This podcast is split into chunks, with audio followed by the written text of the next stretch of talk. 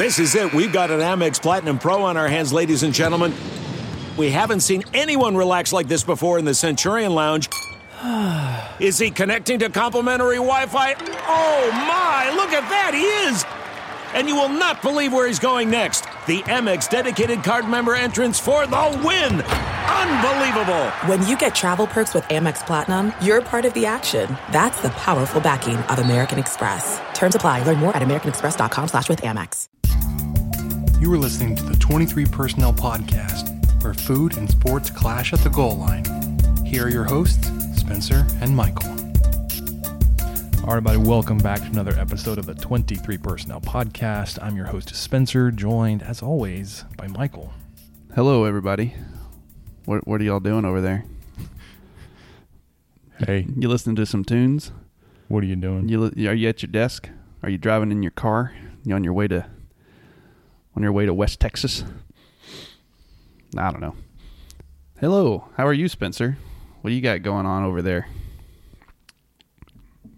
T-ball practice. Oh, how'd it go? Um, should have changed. Oh, So- did you have trouble running the bases?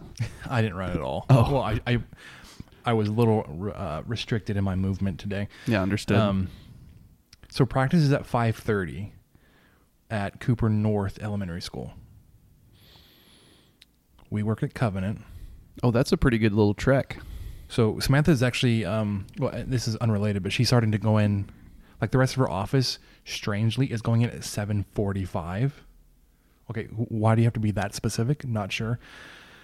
Which means we got off at four forty-five today. So we were actually there a little early, but yeah, that's that's a little a little ways away from the office Yeah. drive. He has to be, you know, changed and ready to go. I didn't bring a change of clothes, and I should have. I was out there trying to coach t-ball in slacks and dress shoes, like, and I have stupid black dress shoes.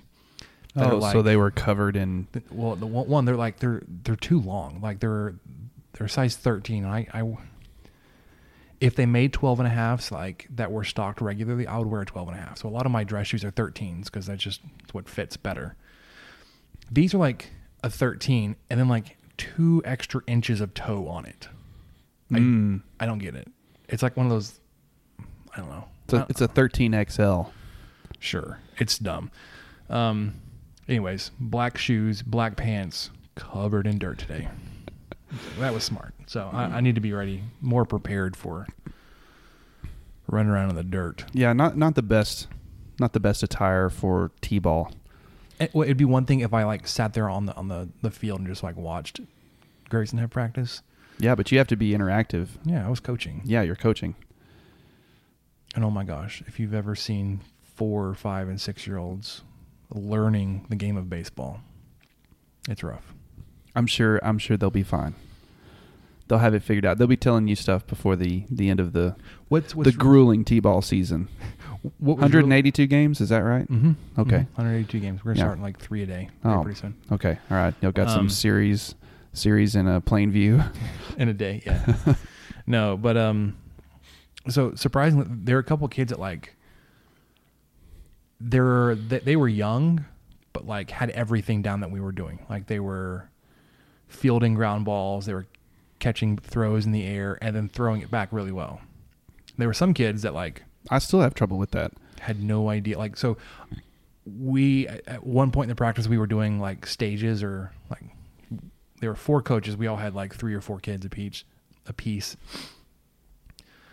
I was like the third stage, like in the the process, right? So like the the manager was teaching like how to get ready and be in a ready position, how to slide back and forth. The second coach was talking about getting down on the ball and putting his hand over the glove, that kind of thing. So when they came to me, I was I was actually throwing balls to them. Mm-hmm. Um, yeah, so they, they would catch the ball and they would throw it back to me. Like I said, some kids overhand throws right to me. I had several that would underhand toss that would go the opposite direction. It's like, how are you that uncoordinated? you can't underhand toss a ball straight Well, ahead. maybe it was were- like it went off like Oh, Way like off to, to the right. like, like to your right. yeah, it was it was so strange. So we we've got some some. They work need coaching, Spencer. That's what you're there for. Yeah. Um, You'll have them. You'll have them uh, spitting, breaking balls left and right here and there. We're not even. Yeah, we're not even like in a kid pitch league. No, I know. I know it's t-ball, obviously. Well, it's modified t-ball. So what does that mean? the the coach will throw, I think, five pitches to them. Okay. When they inevitably, inevitably strike out, or not strike out, when they inevitably miss all five of them, then we'll set a tee up and they get two swings. Okay. Okay. If they miss all of those, then they are as a, as a strikeout, and they go seven. Right. So, So seven, seven's chances really. well, because I mean, we're talking about four year olds. Yeah, I know. At, at a live I just wonder pitch. where seven came up. Seems like that would. I think five would be better. Get get the get the game going a little bit faster. I'm not sure. Let's just let's just do five. It'll be fine. Anyways, Three and two. so we got that going on. We got the a Staking the Plains get together planned this weekend. Right. On Saturday for the TCU game. Yeah, we're gonna. I made a stop at Raider Red Meats. I need to make sure I'm saying their name. I, I kept saying Red Raider Meats. It's Raider Red Meats. That's probably some sort of copyright thing. They probably can't say I'm not sure. Red Raider meats. I stopped by there this afternoon, picked up a slab of beef ribs. Oh man, Prepare yourself. guys, this is huge. We're having beef ribs on Saturday. Better believe it.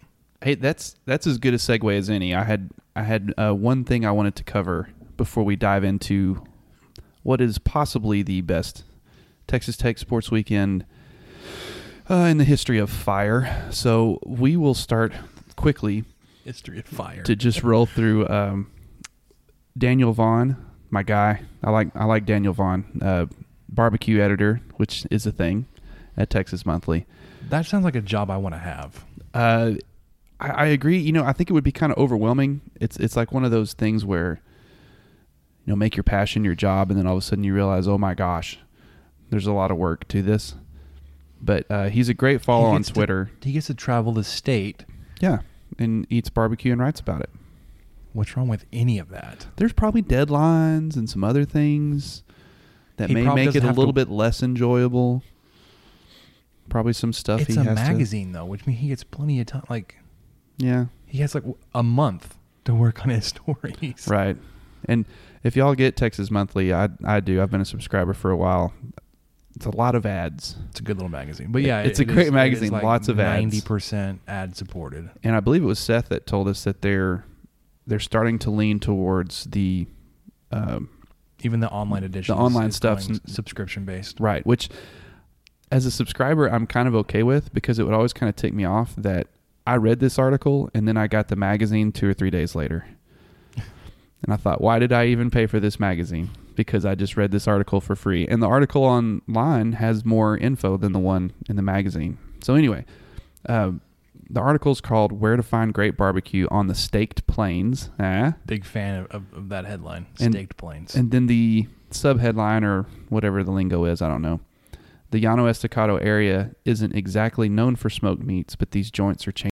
The spirit of performance is what defines Acura. And now it's electric. Introducing the ZDX, Acura's most powerful SUV yet. Crafted using the same formula that brought them electrified supercars and multiple IMSA championships, the ZDX has track tested performance that packs an energy all its own. Unlock the energy and order yours at Acura.com. I want to tell you a story. It's a story about a scandal, broken relationships, gossip, rumors, money, corporate rivalry, and a broom. A performance enhancing broom. My name is John Cullen.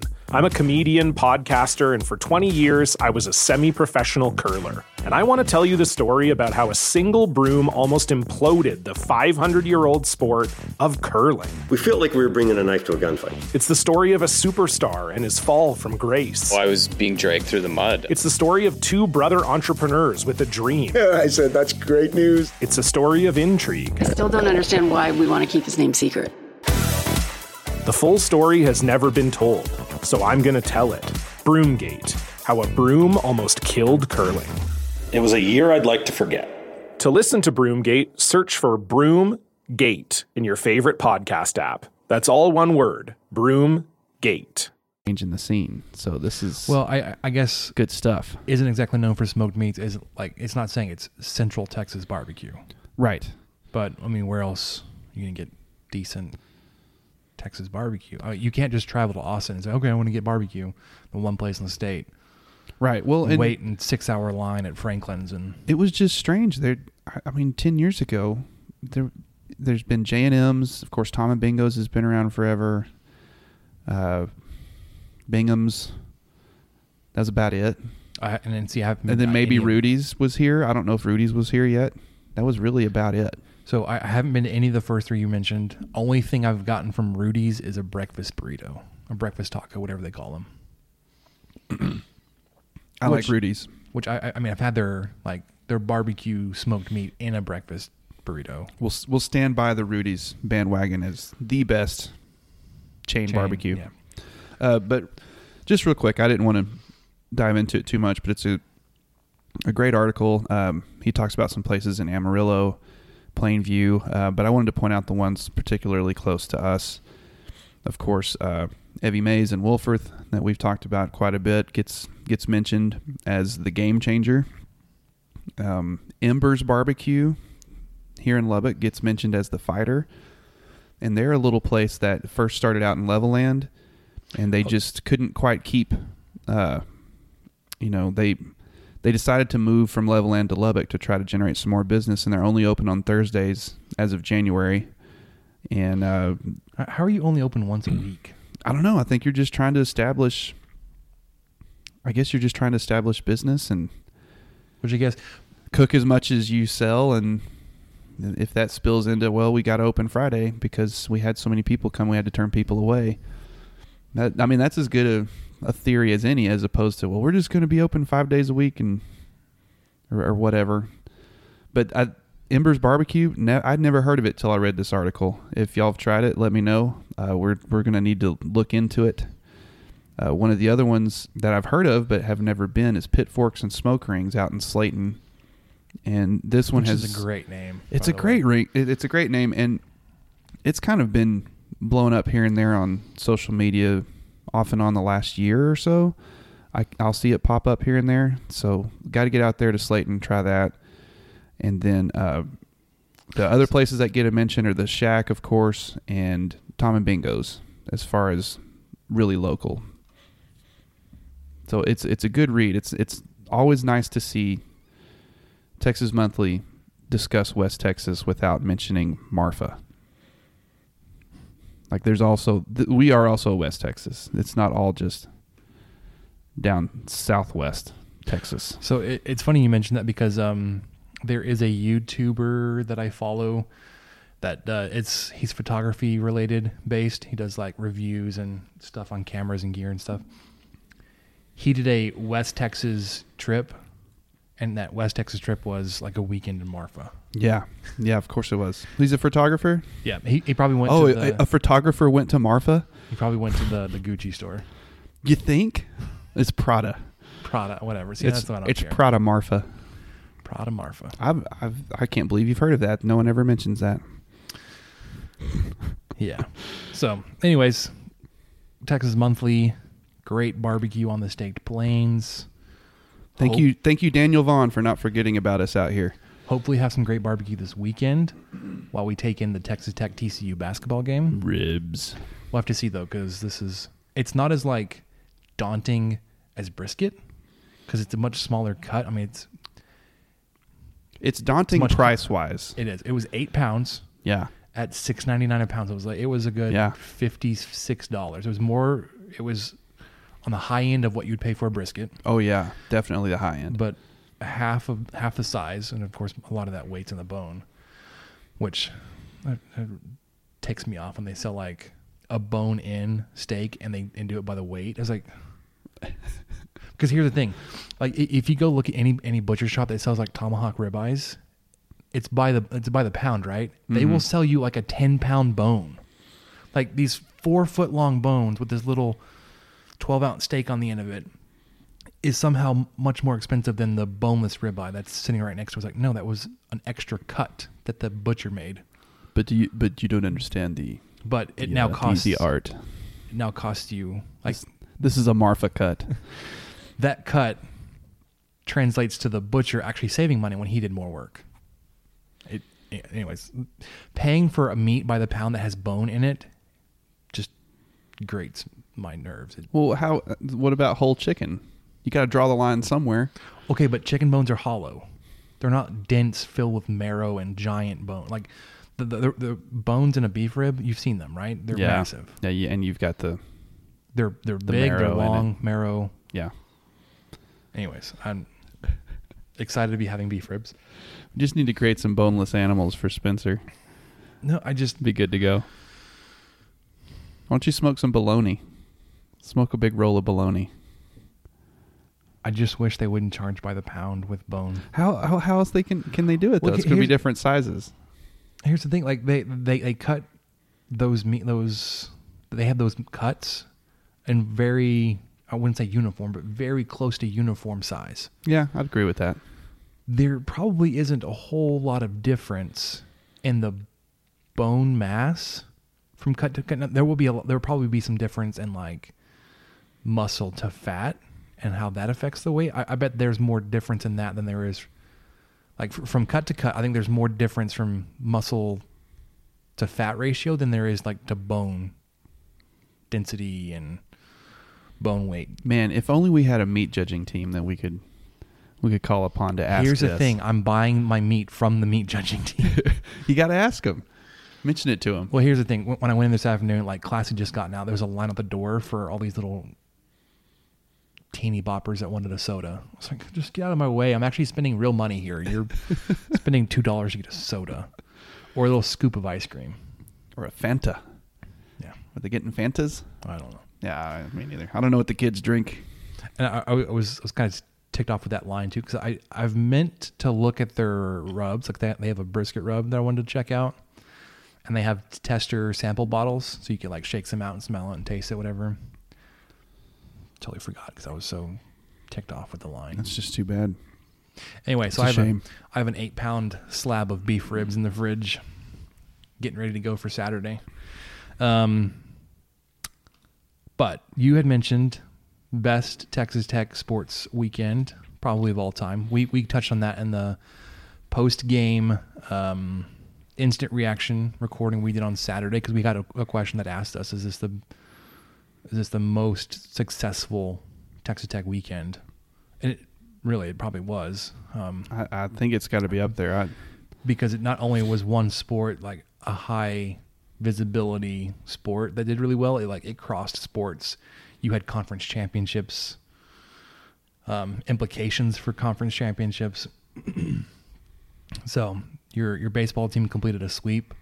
Well, not on Saturday when we recorded it, but yeah, they did on. I mean, in a dominating fashion Yeah. on Sunday. The baseball team swept over the weekend. Softball team lost one game. They well, lost their first game of the season against the number five team in the country. Mhm. That was their first loss. Um, men's track and field team uh, finished first in the Big 12 conference. Won, won the Big 12 conference. Women's team finished second, their highest rating. the bi- The biggest thing with the men's team is they finished with they scored the most points in the conference championship race ever. Yes, So- that's true. They broke all previous records. They scored uh, something like 179 points, I think. Second place was 70 points behind them. They doubled them in was- a in a track meet. th- there was I can't remember where where I read it, but I th- or I heard it. But Texas Tech did not even have to have participation in their last event to still win the thing. Like they could have DQ'd or like no showed their final event, their final race, and still won this, the the conference. Well, I, I'm seeing here numbers may have been a little bit.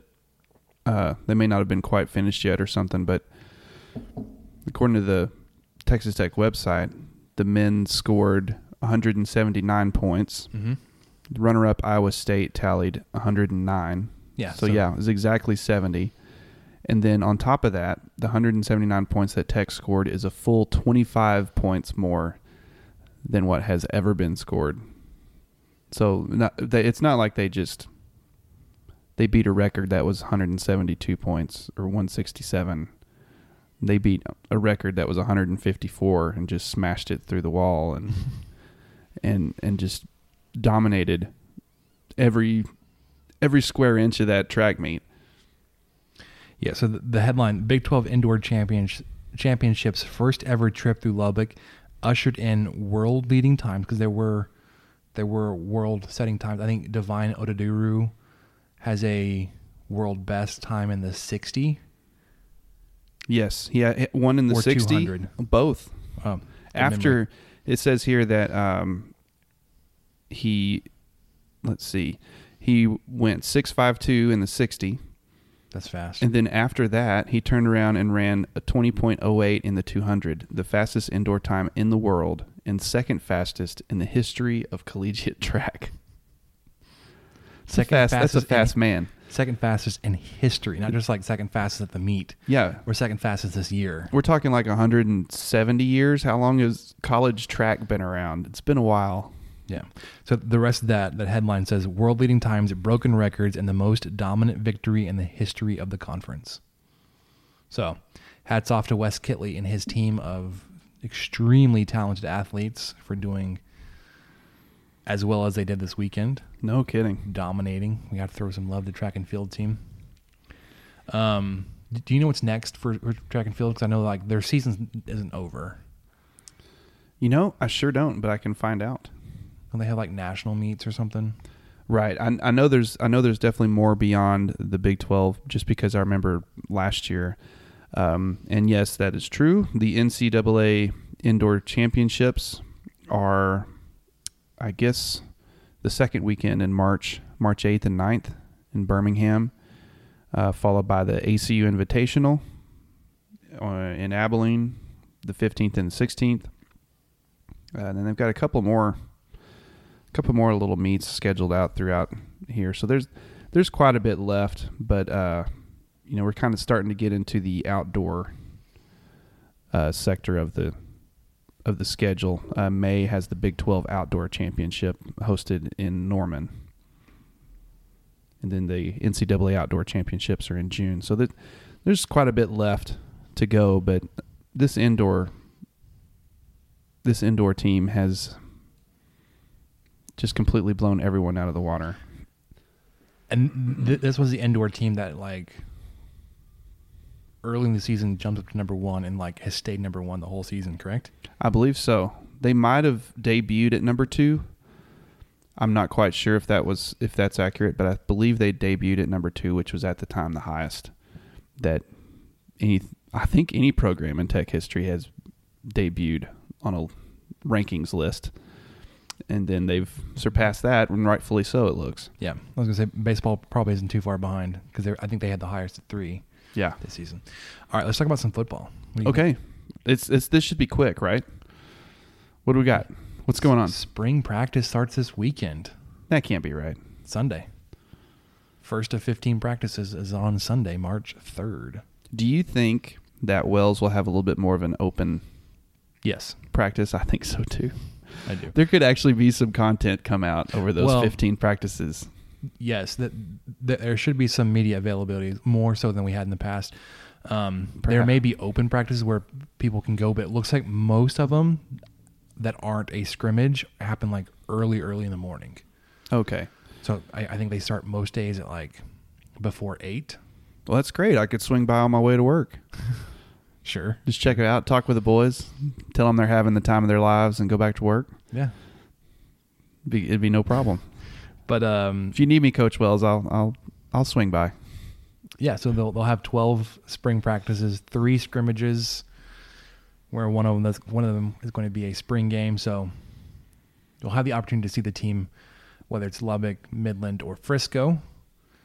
Um, had more coaching changes happen this past week. Yeah, right after we recorded last week, basically. Special teams coach Joe Lorig, he gone. He gone. He left.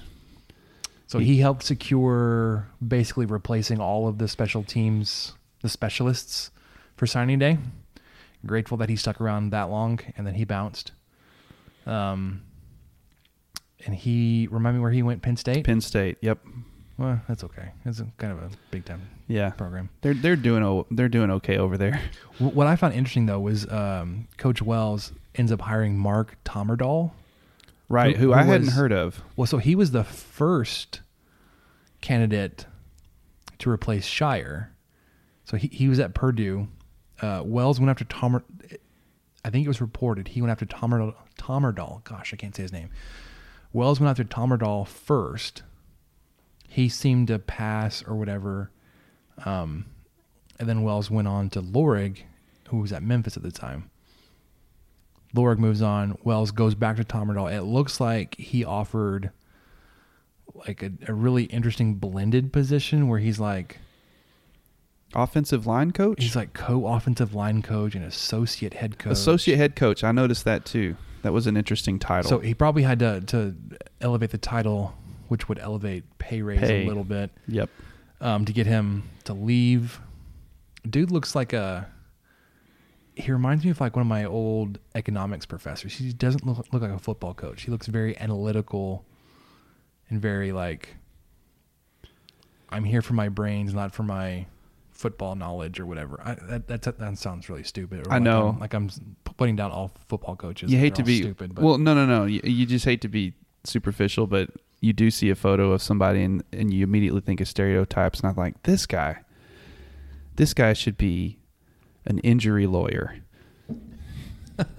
An ambulance chaser. yeah that, that- i just i just see that like man this this guy would if, if he was if he was trying to get me to um uh, to call him because i've been hurt i i, I would trust him. I, I would trust him no problem.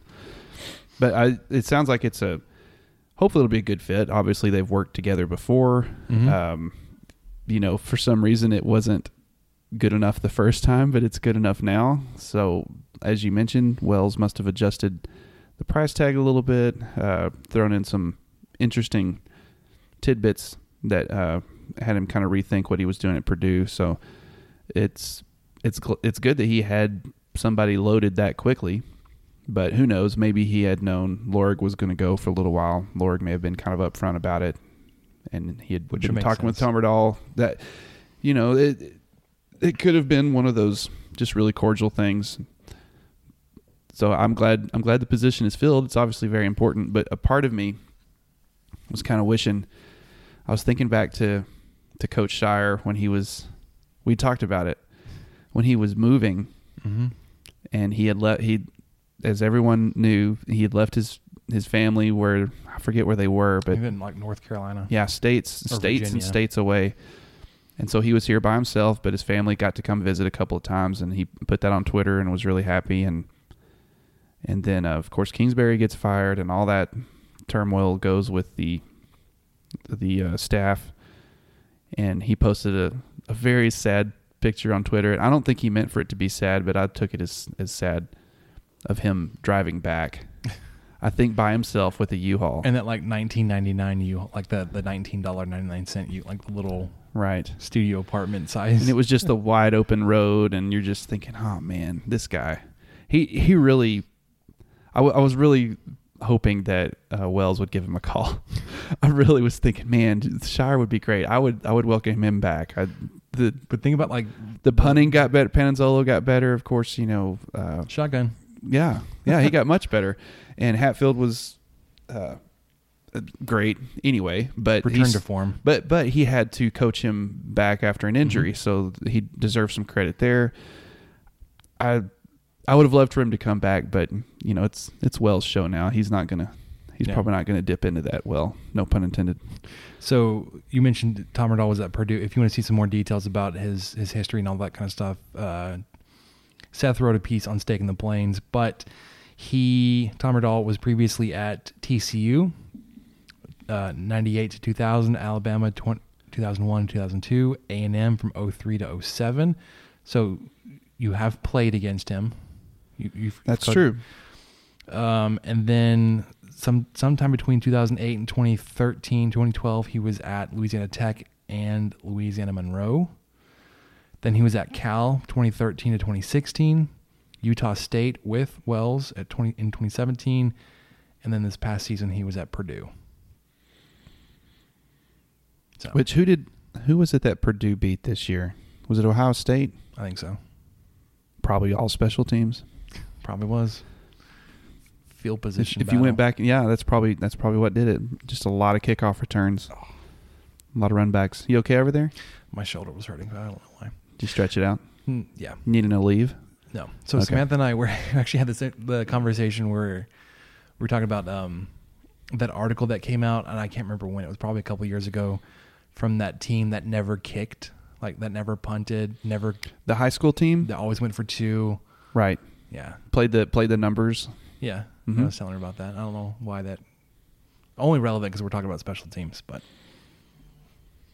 anyways, okay.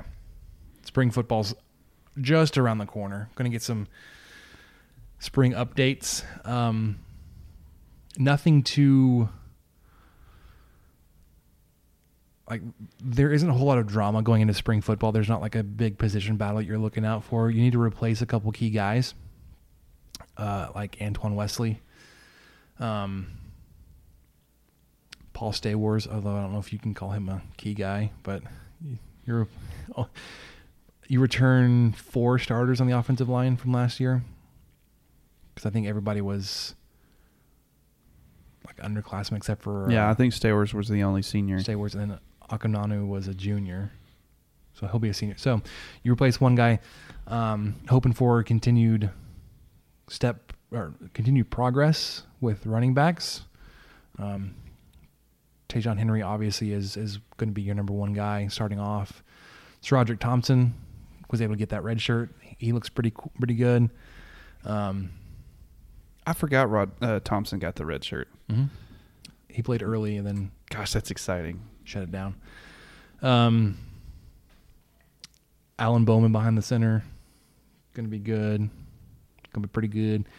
The interesting thing for me, or the I guess the most interesting thing is gonna be on the defensive side, seeing how the positions shake out. I, I started writing a, a two part piece on it to kind of introduce the defense. And then I was going to do a uh, more like an X's and O's, like here's how the defense is going to work, and here's its strengths and its weaknesses.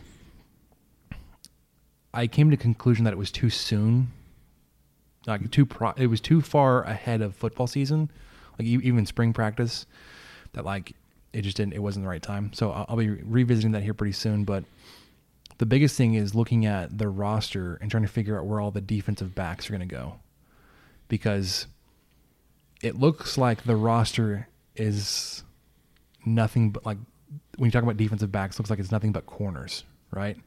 Hmm. You need you need to replace both starting safeties, and then you have a safety linebacker hybrid that you need to find a body to fill.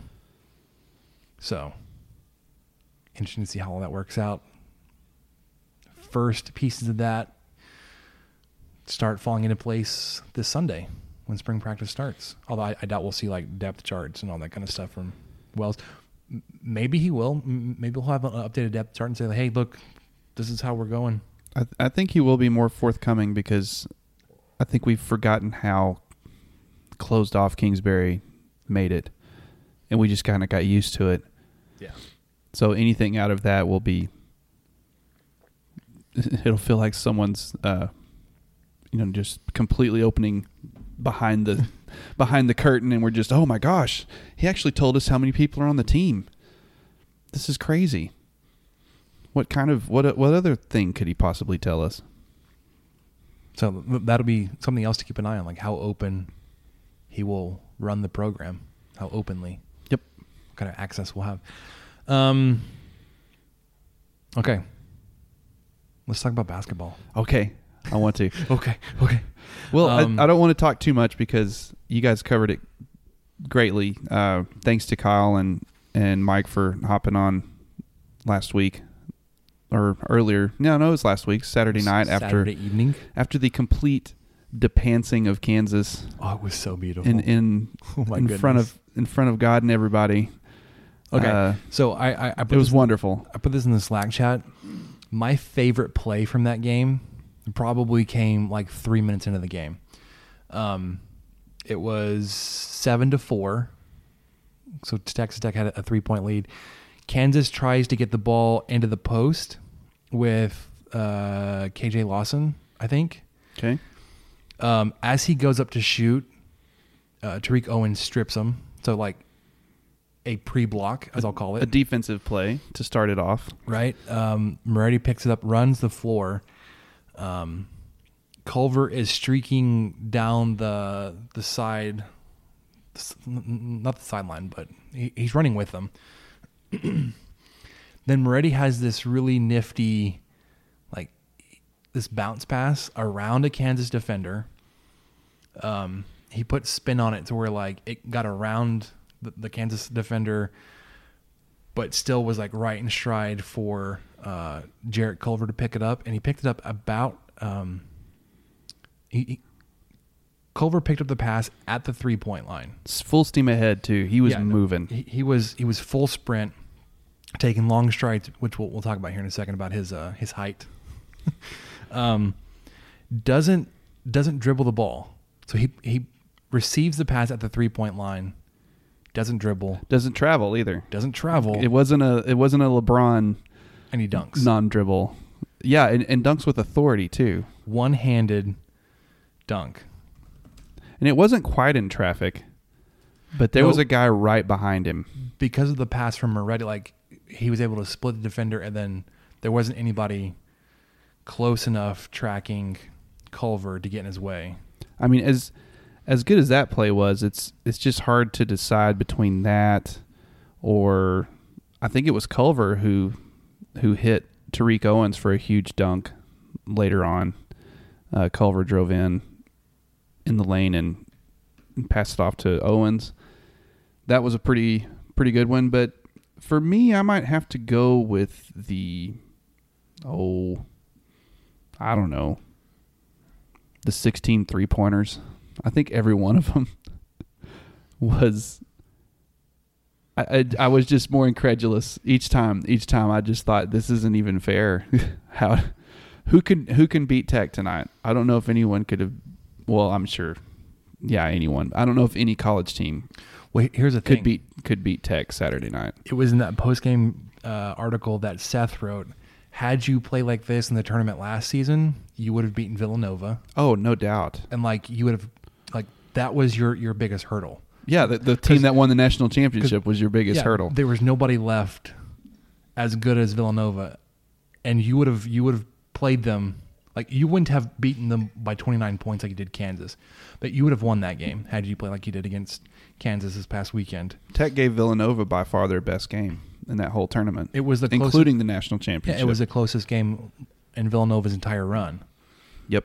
And it, wa- it didn't even feel that close because you still lost by like 10 or 12 points. But But you were in it until the last five minutes or so, and then it just the wheels that done come off. all right, so I, I want to want to play the audio from this this this clip. Okay, I'm ready. Let's play. Amongst the trees, it's stripped by Moretti. Moretti's running, bounces it down the floor for Culver. He dunks in flight. Now, Bill. Now, Brand. All right, Ni- so nicely done, Geoff Haxton. Good call. Okay, th- that the other one, like it's just sorry, the other video that I, I saw of this, um, has much better crowd noise and just like at that point in the game when you go up, you know, seven or nine to four, like the crowd is, is way into it and the crowd kind of dies off in its intensity the later it gets in the game because like there's just Well, you're up by 25. you're not close at all. I know that's that's an, a crazy thing to say, but you kind of oh okay, well this is old hat. We're we're up by we're up by uh you know eight three pointers. We're gonna be all right. All right, one second, I found it. I got to back it up to the right spot. for McCormack. Oh, here it is. Pass over the top. McCormack in a crowd stripped by Owens. Moretti on the run. Bounce pass. Here's Culver.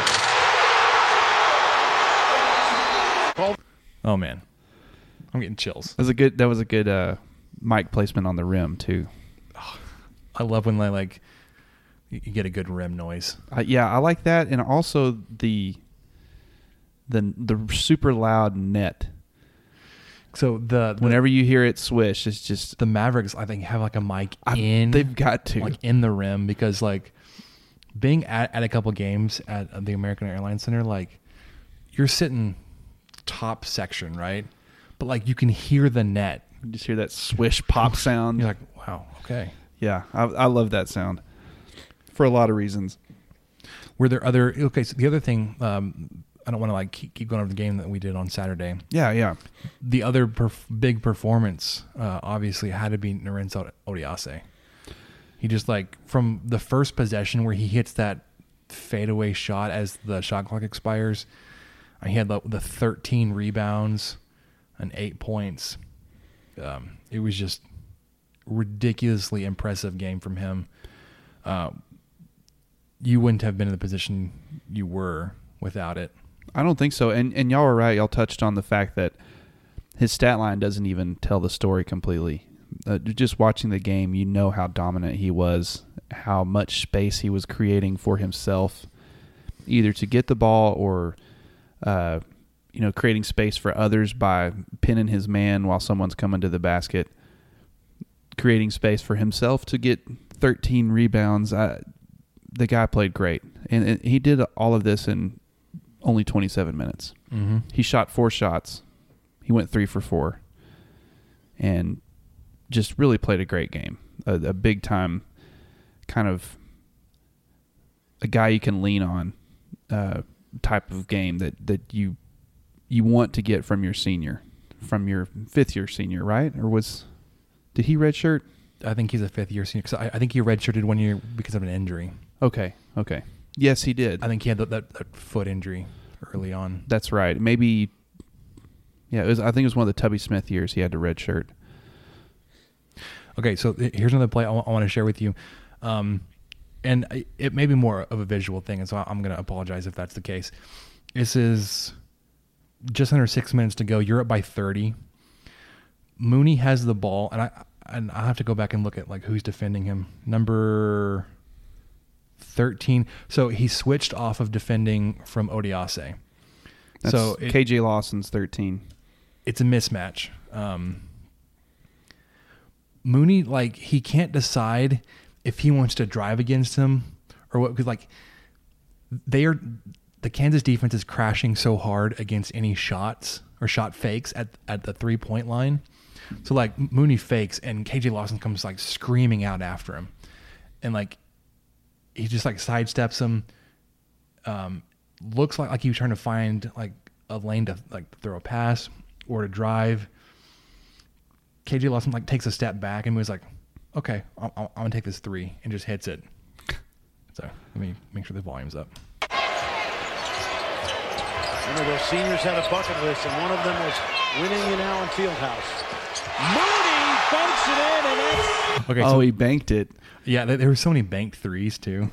That's that's when you just know. I So the other thing, like a- a- after he hits it, Mooney's like he, he's got his arms up, like I I don't even know. I don't know. It, it went in.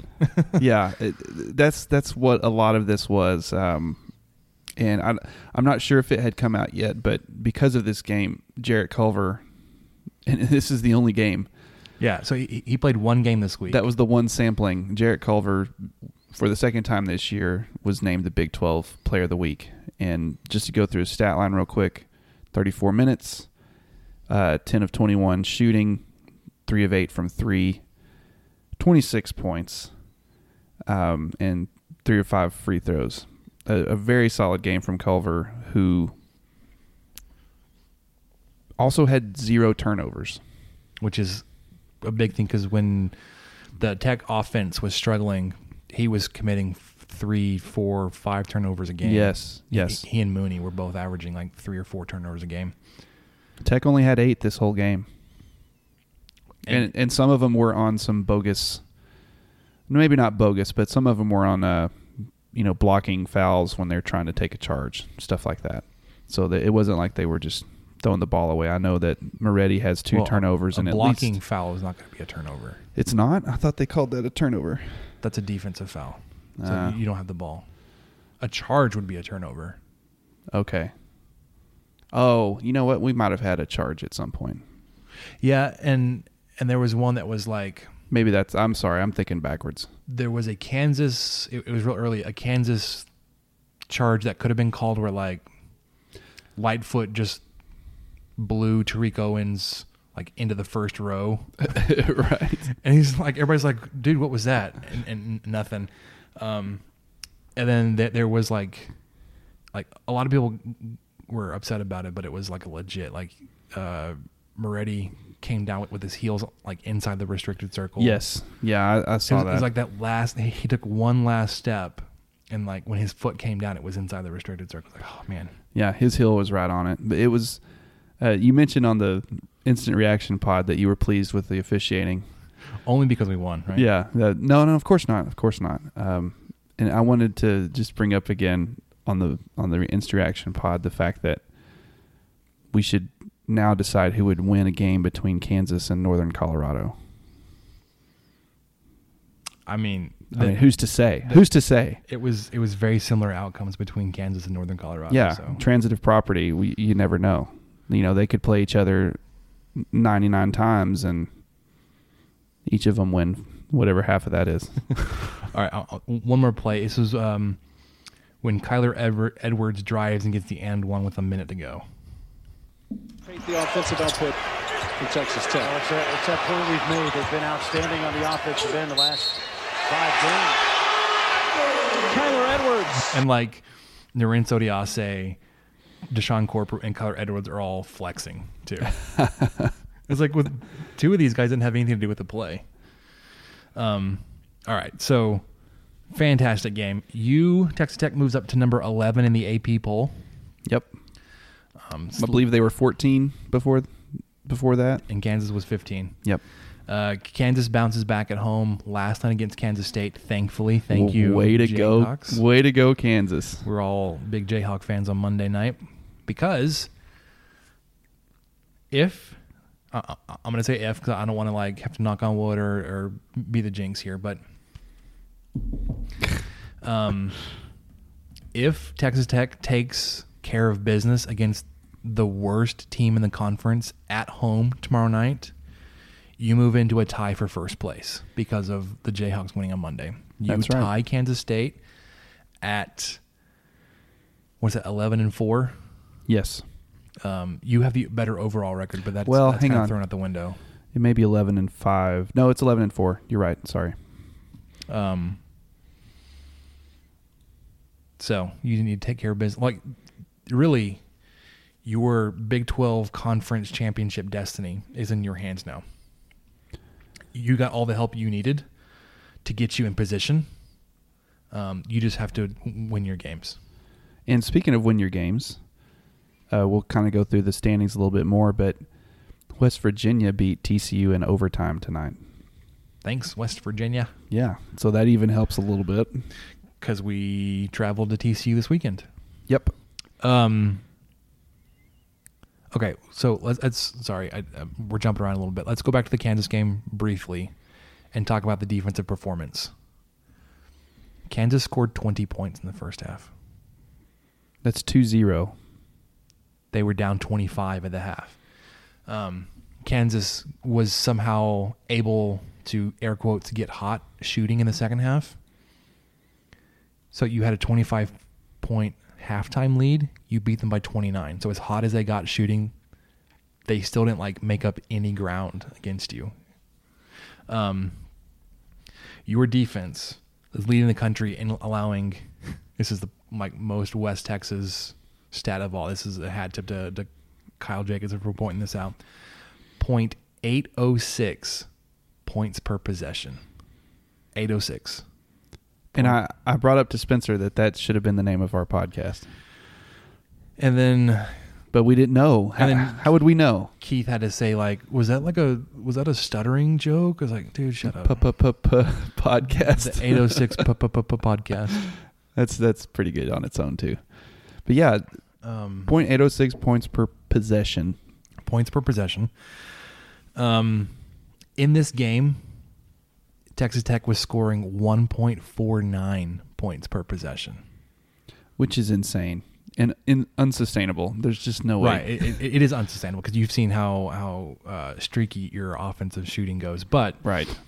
Enjoy it while it's here. Hopefully, it won't go away, but just just enjoy it. Enjoy it while it's here. well, so here's here's the other thing: the best defensive teams in the conference, you've already played them. That's right. Oklahoma State is not a good defensive team. TCU is a little streaky. You- You're going to be on the road there. Um, Texas played you close uh, earlier this spring, but it was in Austin, um, and this was with a uh, Kerwin Roach. Right, who's no longer. Well, he may be. Uh, he's currently suspended. May be able to come back, but Okay. um, It's also in our house. Who Yeah. I, I saw the stat today. Chris Beard is 48 and 5 at home. s- 15 and one this season. 15 and 1 this season with that sole loss being was it Iowa State? Iowa State. Yep.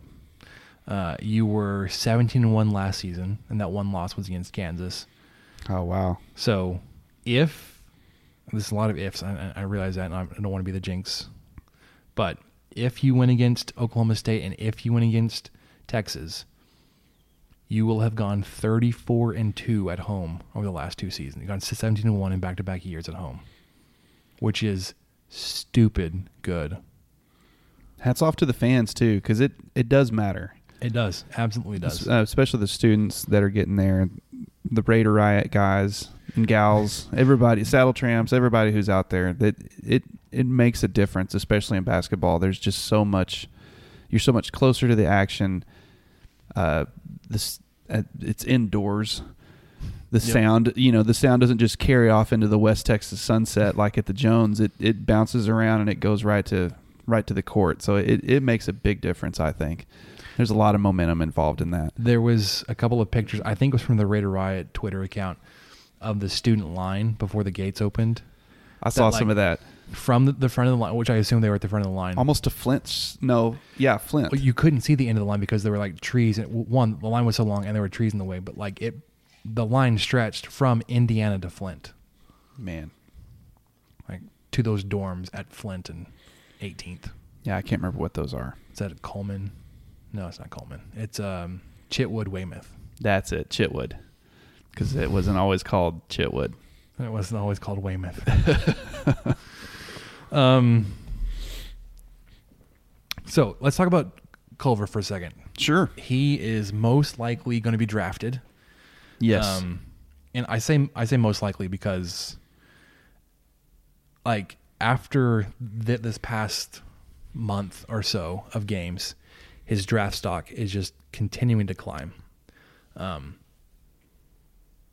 it started off like at the beginning of the season, everybody was like, "Well, Culver's going to be your best player, and he's probably going to go to the NBA this year."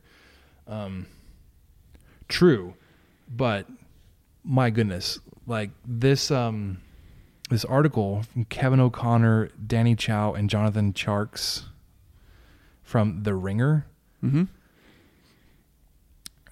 says that Culver could go number two. Yeah, right behind Zion Williamson. Zion Williamson.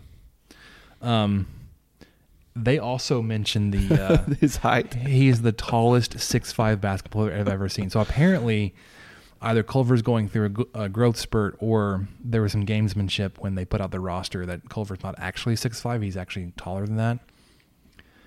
But there have been some people and other articles that are saying, well, when he stands next to Odiase, who's a six nine, he's like right there with him. Yeah, he's probably six. I, I would guess he's at least six seven.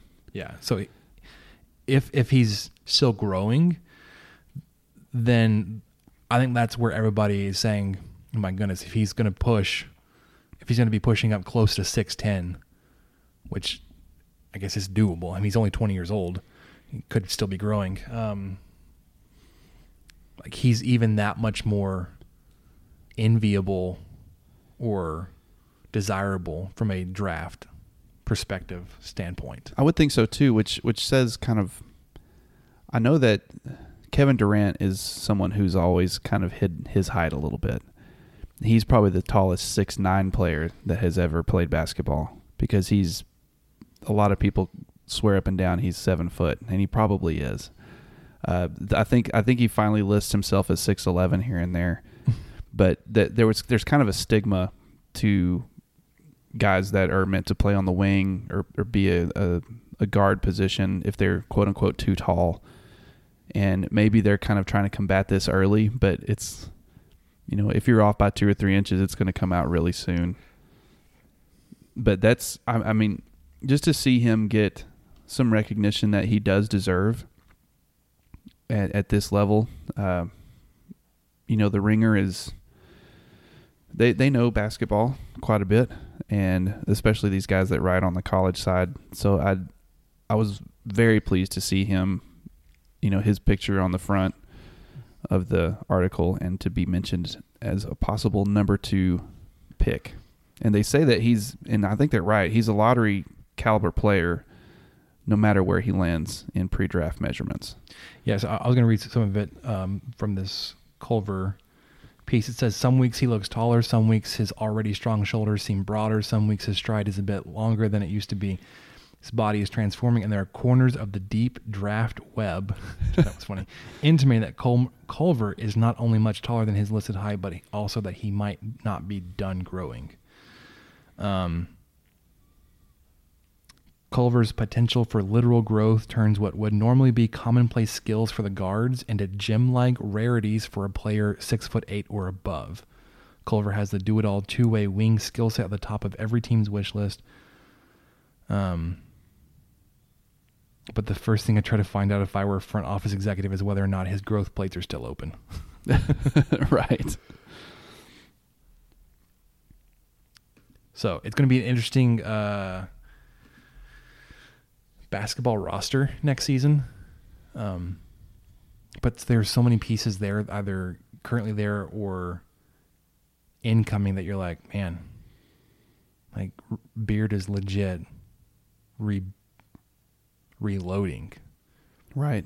Right.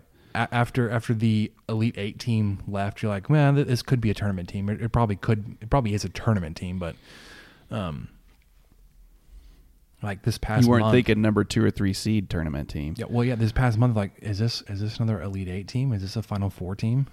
Right. It, it gets you really thinking. If these guys can shoot like they can, and and then just play play average defense, their average play defense. their average defense, and and then they shoot, uh, you know, slightly better than average, then they're going to be fine. They're going to have a chance to win every single game.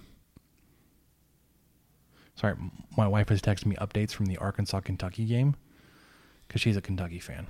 Oh, okay. She's and and like has tight like her her parents. I think her dad went to Kentucky, so like it's it's legit. It's not like they're bandwagon. And mo- all of her family, her mom's family lives in Lexington. Okay. Okay. Sorry, so my phone's going off over here on the side. I kept seeing it pop up over there. I thought, man, I hope everything's well, that and, and okay. and the group chat. Well, that's why I, I kept checking. It's like, well, that's a that's a text from Samantha. Also, the group chat from the the t-ball team. Oh, okay. They're trying to figure out if they want to practice over spring break. Ah, Okay. We'll worry about it later. Okay, so let's look at the the article that Kyle Jacobson, like his weekly update um, by the numbers, because we're gonna look ahead at the remaining schedule. Um, you still remain at the top of the conference in terms of your BPI rank. You're number eight there. You're number ten in the net rankings, which is a big piece of the seeding uh, component when Selection Sunday rolls around. Um, as a ten, that puts you what as a as a three seed if they just go straight through. I think so. It- it you'd be the the second three seed. Um, the your remaining schedule, you host Oklahoma State, um, and these are all BPI ranking projections. So again, don't don't kill me, don't kill Kyle for relaying these numbers. And if it happens, or if it doesn't happen, it's not my fault, or nor is it BPI's fault. Oklahoma State chance to win, ninety six point seven percent. On the road at TCU, sixty eight point seven.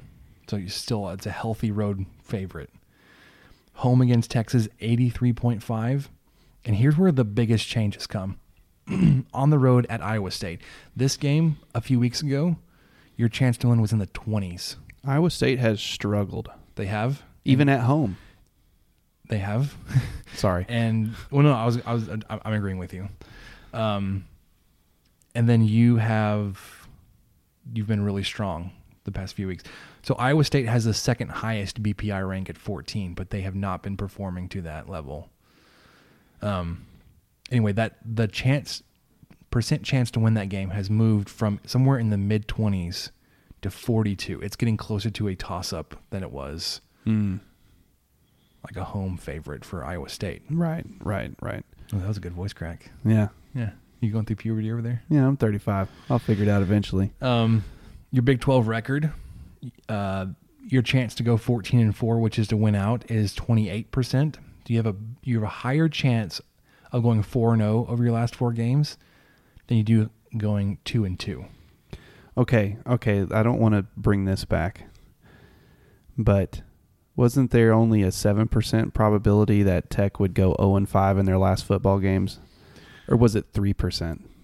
Uh, It think was, something really small. It was something. I think. I think it was like two percent. Some sometimes nature finds a way. Having just beaten Kansas, I think you had like a less than five percent chance of not Yeah. making a bowl game. Yeah, I feel like it was three percent. There was there was something like that, and, and lo and behold, it came true. The chance to go thirteen and five, which is three and one down the stretch, it, you're most likely to go three and one according to BPI. It's forty two percent. Um, if you go to their percent chance to win, obviously they they think you're going to win the next three and then lose on the road against Iowa State, which is the one game we've been pointing to for weeks now, saying of your remaining schedule, once you get past Kansas, in terms of the scheduling, the last game you have to worry about is literally the last game. It's going to be at Iowa State. Um, it seemed like they were going to have a lot more, um, have a lot larger stake in the Big Twelve conference race than they have currently. They're they're, out of it. Yeah, they're they Um, are out of it. but you still have to win that game. Well, you really need to. I mean, you you have to win all of them, right? I mean, of course, if Kansas State stumbles, you don't have to. But If you what and- we know right now, if you and Kansas State both win out, you will tie for first. I don't like that. Kansas State, y'all need to lose one, at least. They have to lose another one, but their schedule is as Yeah. it's easier. Um, so the again going back to the BPI percentage points here, chance to win the Big Twelve, Kansas State still leads it at seventy two percent because um, they have to lose another game, and we have to win out. Um, well, sorry, I'm trying to m- make this math work out. They have to lose another game, then Texas Tech has to go 4 0 for Kansas State to not at least have a share. Okay. Yeah. So that that's kind of the why theirs is so high. Our t- the Texas Tech percent chance to win the Big 12 55 percent. Um, this is going obviously with a, a share there. Could be the majority of that 55 percent, and then of course if you win out and then Kansas State loses one more, um, you'll be in sole possession of first place. And Kansas somehow, some way, still has a 17% chance, which I bet has to include Kansas State and Texas Tech both. We have to lose what is it, two games apiece? Oh, at least. I think you would have to because Kansas State do that. or Kansas what ten and six right now, or ten and Um, five. Let me see. I don't know their standings. Yes, they're ten and five. Um, and with with your four games, you have to lose two. Yeah, it, it they are still mathematically in the race. Um, remaining schedule for Kansas State, they lost last night against Kansas. They host Baylor, travel to TCU, and host Oklahoma So the Big Twelve championship goes through Fort Worth. Because both teams vying for first place have to go to Fort Worth. And TCU just lost to last place West Virginia tonight in overtime. Are they last place, or is it Oklahoma State? Uh, West Virginia has lost 12 games. Ooh. Well, They just- Oklahoma State has only lost they 11. just dropped into sole possession of last place. yeah. Um. So yeah, you you, you need uh, Kansas State to lose one more. The only game that they are under fifty percent in terms of BPI is that road trip to Fort Worth. The Frogs may need to, to pull it out. Yeah. Okay. But not this. Saturday. Later. Later. Yeah. Your remaining schedule, obviously, I, I think we mentioned this already. This Wednesday, tomorrow night, you host Oklahoma State. Then this Saturday, you travel to TCU. Monday is when um, Kansas State travels to TCU, so they get that Saturday, Monday um, little two for whatever. Mm-hmm. And then you get a little an extra day to prepare for that road trip to Iowa State on the 9th next Saturday. This is the most interested I've I've ever been in Kansas State basketball.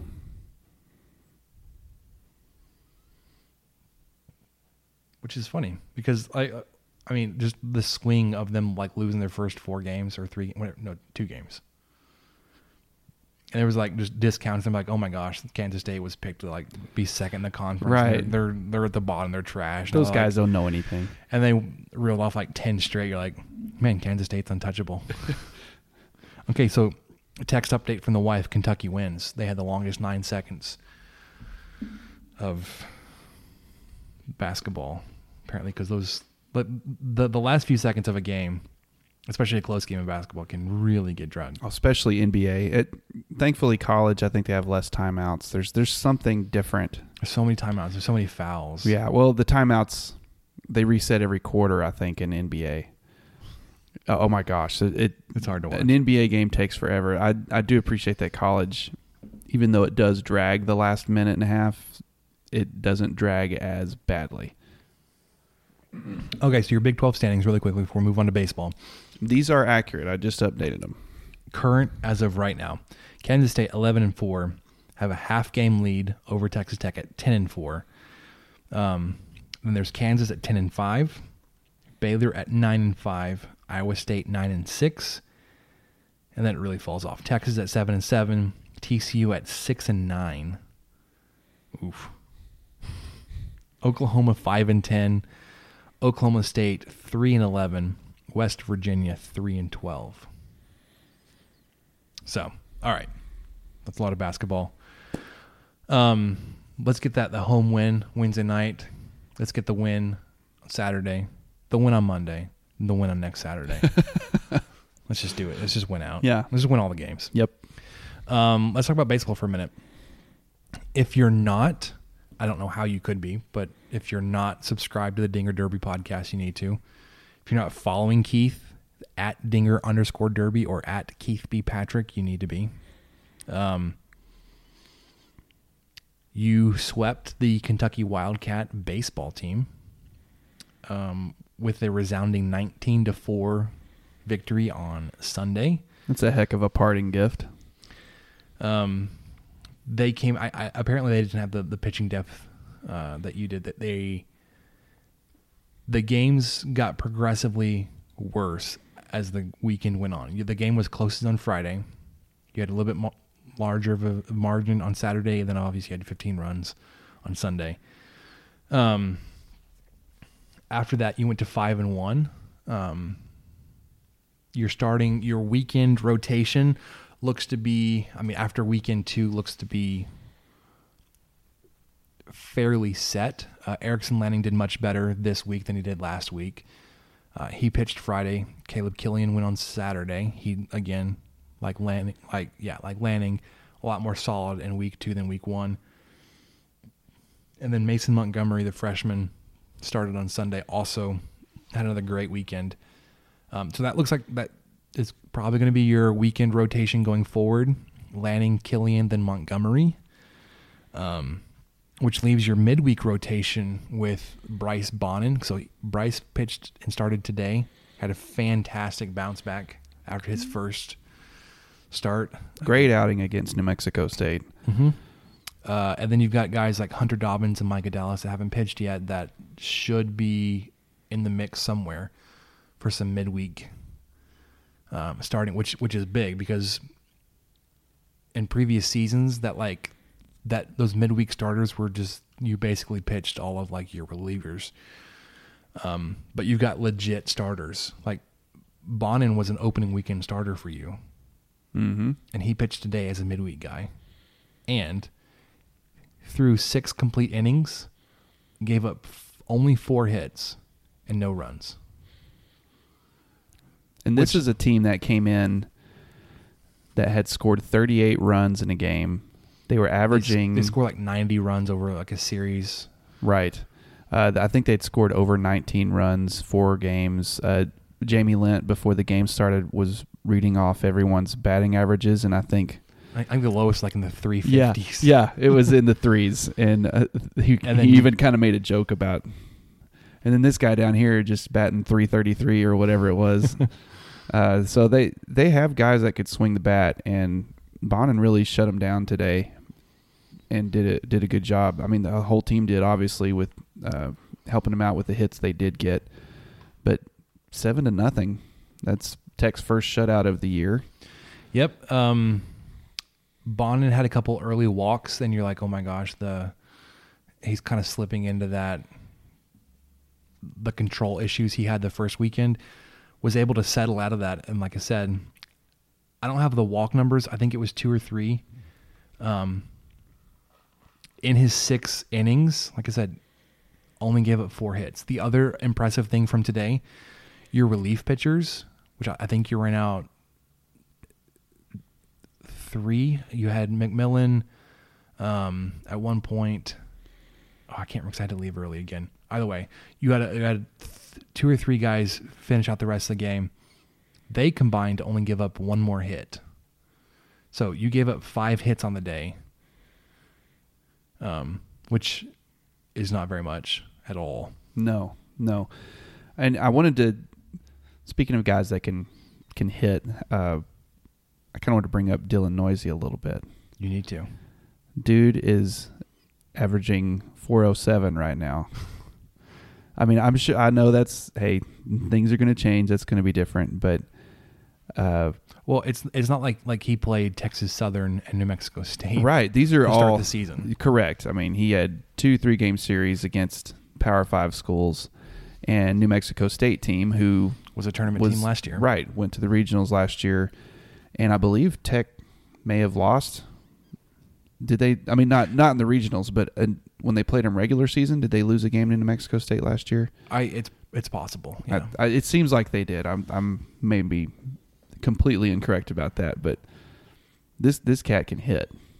I mean, I he had I, it's- grand slam on Saturday. right right after hitting a home run. I think the inning before. Mm-hmm. Uh, was it a solo home run? I can't remember. Yeah, it was, it. He led off the inning with the solo home run. Yep, and then he, I think his next at bat was the grand slam. No Incredible. doubter. Yeah. Yeah. So, uh, and that was really what swung the game because I think that Mhm. game was It was close until then. right. I think that was one of to break it those. Yeah, one of those fifth or sixth innings, uh, just manic breakouts that our bats tend to have in in some of these games. So I- think- bring it, bring that on. Keep that going. I, I think today was the one of the only times where you won a game and didn't have like a six run inning. Right. It was a it was a rather quote unquote pedestrian day offensively. Your your largest uh, your largest oh what do you call it? Run output, Yes, that's good. Was in the bottom of the fourth with three. which was a Cam Warren three run home run. I was there for that. It was a no doubter. Yeah. You, Crushed it over the visiting bullpen. you did a you did a good job uh, giving those guys some some pointers throughout the game while you were there. I did. I, I told Bryce Bonnin to throw strikes, and he did.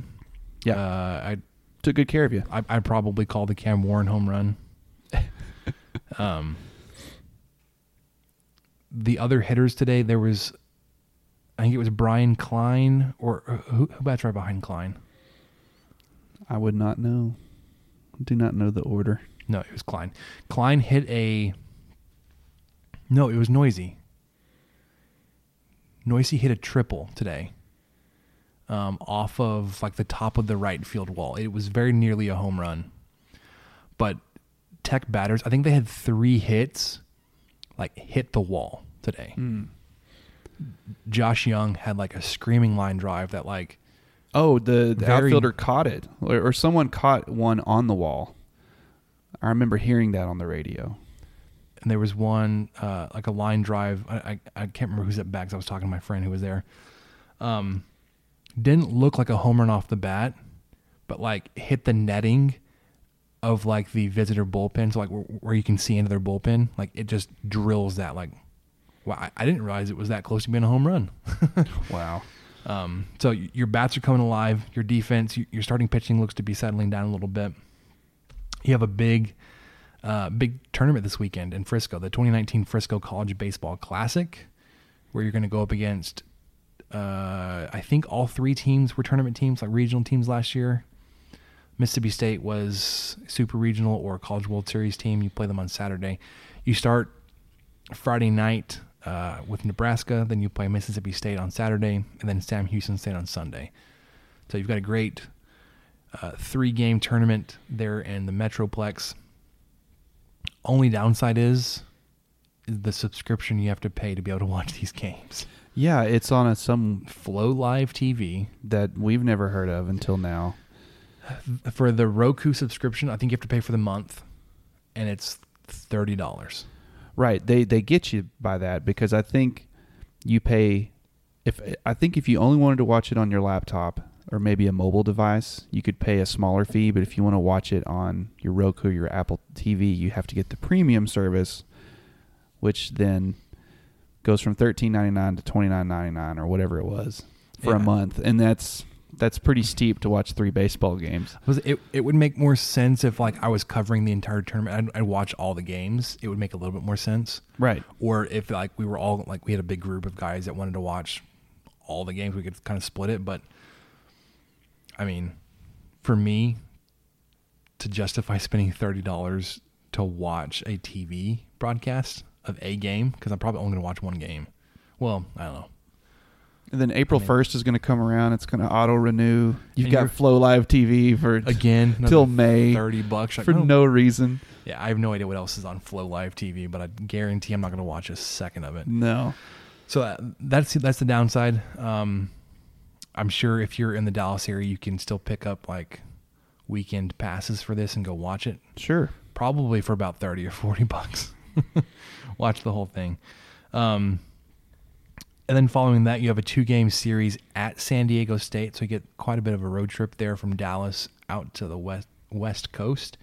You play two games there on Tuesday and Wednesday next week. And then you come home the following weekend to host Wichita State. So you went out there and played them in 2017. So this is the return trip of that home and home series. Um, and then you jump right into conference play. Right. It's kind of odd. I, I'm obviously not super familiar with baseball, but there's like a Michigan series tapped in Mhm. there, and then uh, You got a- Stetson, Got and a one game trip out to Duke. right, and of course you'll play New Mexico State again. I think in Midland. It's just it's it's an interesting dynamic to. All right, well you start conference play, but But you're not done yet. yeah, you still you're still going to have uh, these out of conference foes that you'll you'll encounter throughout the the season. So as as baseball is, is continuing to roll along, um, you'll hear some updates from us, especially as basketball season starts to wind down. Um, and once spring football kind of winds down, you'll get your your fair share of baseball content from us and, and Dinger Derby. But subscribe to both. Subscribe to if you haven't subscribed to us. I don't know if you just are now hearing about it. Appreciate you checking us out. Yeah, thanks. Um, Thanks for sticking around after 15 minutes of T-ball barbecue talk. Yeah, appreciate it. Uh, subscribe uh, basically on any of your your podcatchers. Write a review; it helps show up in the search. Um, all right, let's get to some questions. Okay, I think we had one. So, okay, Seth actually touched on this in the morning steak today, and I want I Michael shared it, and I was like, "Man, that makes sense." So, Seth said he meant he has noticed a decline in comments as well on Staking the Plains, and it seems, uh, and there's probably some research to back this up, that when the, when teams that we're following are successful, there's a whole lot less conversation going on. There's not a lot of bickering. It's a lot of it's it's we're we're in agreement. So like where there may be like a comment and they're like, oh, I agree, or something. Not a lot of people will post, I agree with that. There's not a lot to fix. But if there's if there are things that are going wrong, if things are broken, if you're in the middle of a five game losing streak, Yes, to end the a- season, again, again, there's going to be a lot of bickering and infighting. right, And and a lot of comments, a lot of questions. yes, and it's also going to be a little bit different because with football being the the spotlight and the cash cow and everything, there's a lot more eyes on it. Yeah. Uh, spring sports unfortunately won't get that much attention, although they're probably getting a lot closer, uh, especially with basketball's success. But I, I think there's something to that because we did see a lot more interaction throughout football season, and I think it was because of dismay with the results. Probably. and uh, that was a that was a lot of the questions that were kind of uh, leaning that direction. So maybe So- you know we we want to, we, we're glad if if that's the reason we're getting less questions, then I'm okay with that. yeah, I can live with it. So the one question we didn't get is is football related, and Yeah. it's Cliff Kingsbury related. Right. Um, and it, I'd, I'd have to pull up my phone. It's essentially saying, I, I've got it if you want me to read it. "Oh yeah, will you read it?" It's from uh, good old Red Raider Reset Man. He sends us one just about every week. Appreciate that. Yep. really do. Always. And um, what he asks is uh, with Kings being able to now buy a defense instead of having to recruit one, do you think he will be more successful? I don't know the the intricacies of building an NFL defense in terms of like salary and drafting all that kind of stuff. I would say he's got more tools available to him, um, and that he's probably able to. He probably has more pull with a GM slash owner than he does with seventeen year old recruits and moms. right, right. It, Reg- e- regardless of how good he looks to We've- said recruits mom. right, and and we've touched on this a little bit as far as what seemed like his maybe not disdain, but his uh, feelings towards recruiting were not the the most passionate. That wasn't the thing he was in it for. Uh, he he seems to be more of an X's X's and O's guys, and seems to really enjoy coaching. Um, once the players are there, and I think that's what's going to be a benefit to him in in NFL. And I I think you're right. I, I think he'll have more success on the defensive side of the ball, but a lot of that will just kind of be determined by who he hires. And I know that he did hire someone recently. I, I remember seeing some article in the Athletic, and they were going to change their scheme just slightly, something like from a four three to a three four, is what I think they were going to try to do. And I think he's got some guys he can lean on to to run that for him, and he'll probably kind of go back to being hands off again. I think that's what he enjoys the I most. assume so, yeah. And just let that let that coach handle the defense basically, and he'll, I'm sure, be around for meetings and maybe have some suggestions here and there. But I bet you he's just going to kind of uh, run the offense and and leave the rest up to him. So yeah, that's yeah, That's it. that's it. Um, going yard. I got mine sprayed. You saw it. You did. I I walked in tonight. I was like, I I noticed your your yard has a green tint to it. Mm-hmm. You had some pre-emergent thrown down. Which here's the thing, your your yard looks good. So it looks like you had some pre-emergent applied last fall too. Yes, Because did. most people that are having problems with weeds right now are struggling with the winter perennials that are that germinated and are now growing. Because if you put out a pre-emergent now, you're not gonna you're not controlling those. You're controlling your spring and summer annuals that are popping up like crabgrass. So if you have weeds now, it's because you didn't, you didn't put down a pre-emergent in the fall. If you put down a pre-emergent now, even though you have weeds, you'll cut down on what you have in the summer, do another application in the fall. Next spring, you should be good to go. Yeah. But you can be applying a post-emergent, so like a, just a weed killer on anything that's growing right now. Just straight up Roundup.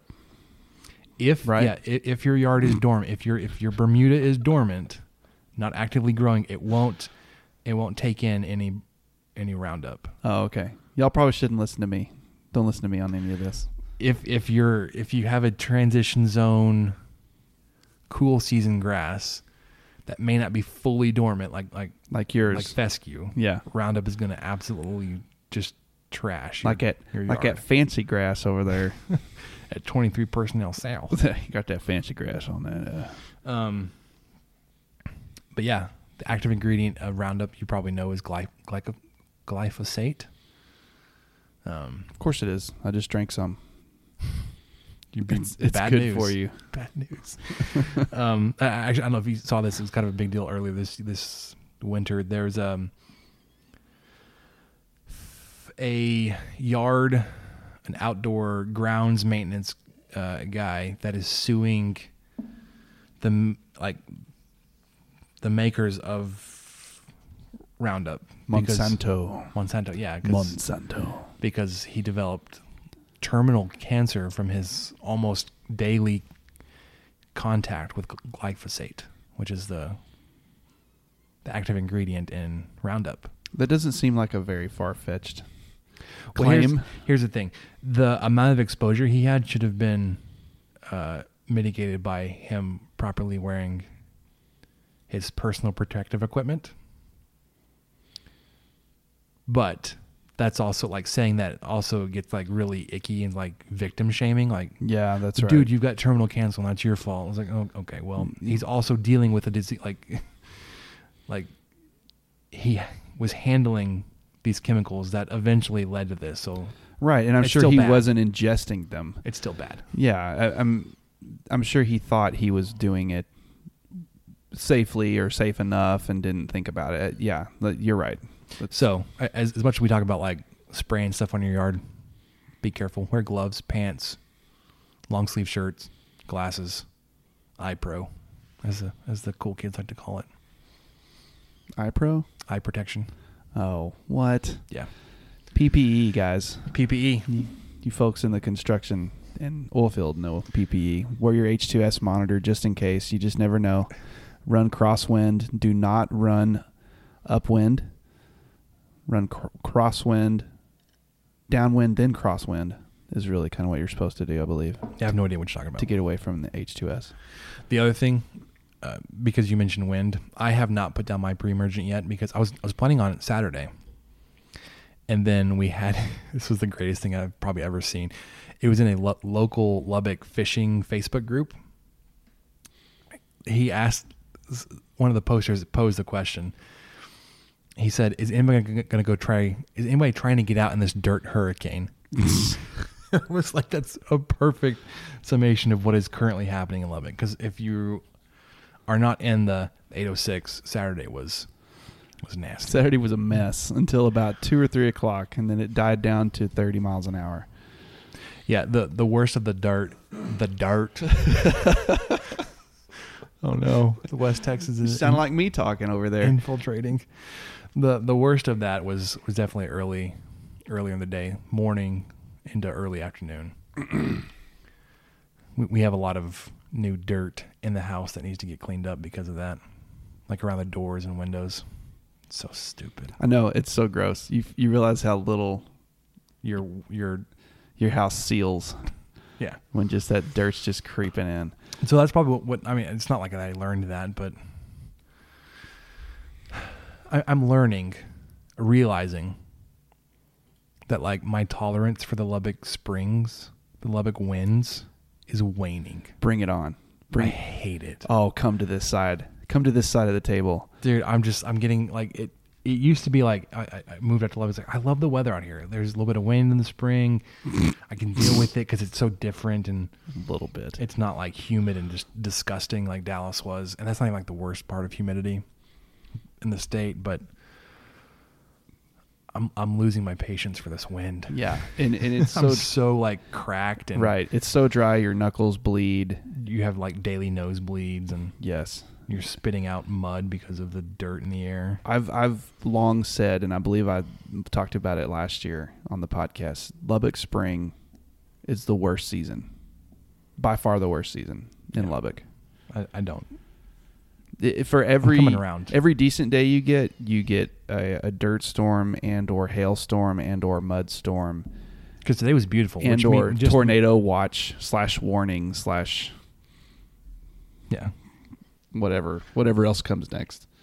Because of how nice today was, we're probably gonna get three or four days of just like blowing dust again. Well, and it's also going to get to 16 degrees Sunday. Did you know that? No. Yep. so Sunday's going to be a high in the 30s with Can a we low get of out of 16. this stupid weather? Uh, that's that's what I'm that's what I'm telling you. It's Just Lubbock Spring is the worst. It is the worst. It is the most volatile volatile time of the year as far as weather's concerned. I mean, fall can kind of get that way, but I'm checking the, the weather app on my phone right now. The low for Sunday is now 14. oh, 14. Okay. And and currently in or today in Lubbock it was in the 70s. Yeah, high of 74. Yeah, and it's going to be 77 on Friday. And then it's going to be 41 on Sunday with a low of 14. Why not? So maybe I don't put my pre-merge down this weekend. Screw that. Do whatever you want to do. It doesn't matter. We're going to have three more freezes before May. You know, at least three, possibly more than that. All right, what, what did you learn? I learned that today is Johnny Cash's birthday. How old is he? He would have been, Oh, well, that's, I'm kidding. I knew he was dead. he would have been uh, let me see, uh, 90, 87. Yep, that's correct. He was born in 1932 on this day. And I wanted to see, do you have any favorite Johnny Cash songs? Are you much of a Johnny Cash fan? No, not really. I, I mean, I, I like Ring of Fire, Yeah, that's a good one. uh, and then I know Walk the Walk the Line Line's only good. because of the of the movie. That's good enough. That's a good enough reason to know it. I, one of my favorites, probably my favorite, is a little unconventional. It's his cover that he did on his, I think he just the album's called Johnny Cash. His cover of Soundgarden's Rusty Cage. And my favorite part, which you're going to play here in a little bit, is the last half of the song. And what's so cool about this is Johnny Cash um, brought in Tom Petty and the Heartbreakers to play on this album. And they're in the music video. So you can see Tom Petty in the background and the rest of the Heartbreakers playing with him. And I think they backed him up on this album and I think his his other album, I think that was just called Cash. So that's that's a pretty good little backstory and that's a fun thought. You've got one of the best rock and roll bands ever backing you up because you're Johnny Cash. You have that kind of clout. You're like, ah, you know who I might get? I might get Tom Petty and the Heartbreakers. Look at Tom Petty. Yeah, let's just see what they're up to. But uh, anyway, that's that's what I learned. That today is Johnny Cash's birthday, and I think my favorite song of his is Rusty Cage. Before we go there, I want to thank everybody for joining us this week on the 23 Personnel Podcast. Thanks for, for hanging out with us, for helping us reach more and more of you rabid Texas Tech fans. Um, do us a favor, subscribe to us on iTunes, Google Play Music, Stitcher Radio, I think it's what it's called, Spotify. What are the other podcatchers? Podbean. You can subscribe there. Mm-hmm. Um, Podcast Addict on your Android device if you Mhm. use that app. podcast addict. Rate and review us so other people. That helps us with the SEO, the search engine optimization. We we show up higher in the results if we're actively being reviewed and rated. So help us out there. Um, and with that, let's do some Johnny Cash. All right.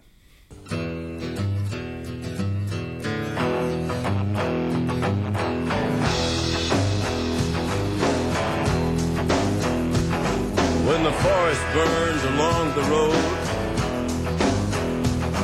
Like God's eyes in my headlights. When the dogs are looking for their bones. And it's raining ice picks on your steel shore. I'm gonna break. I'm gonna break my I'm gonna break my rusty cage and run I'm gonna break, I'm gonna break my, gonna break my rusty cage and run. I'm gonna break, I'm gonna break my, gonna break my rusty cage and run. I'm gonna break, I'm gonna break my, gonna break my rusty cage. Amen.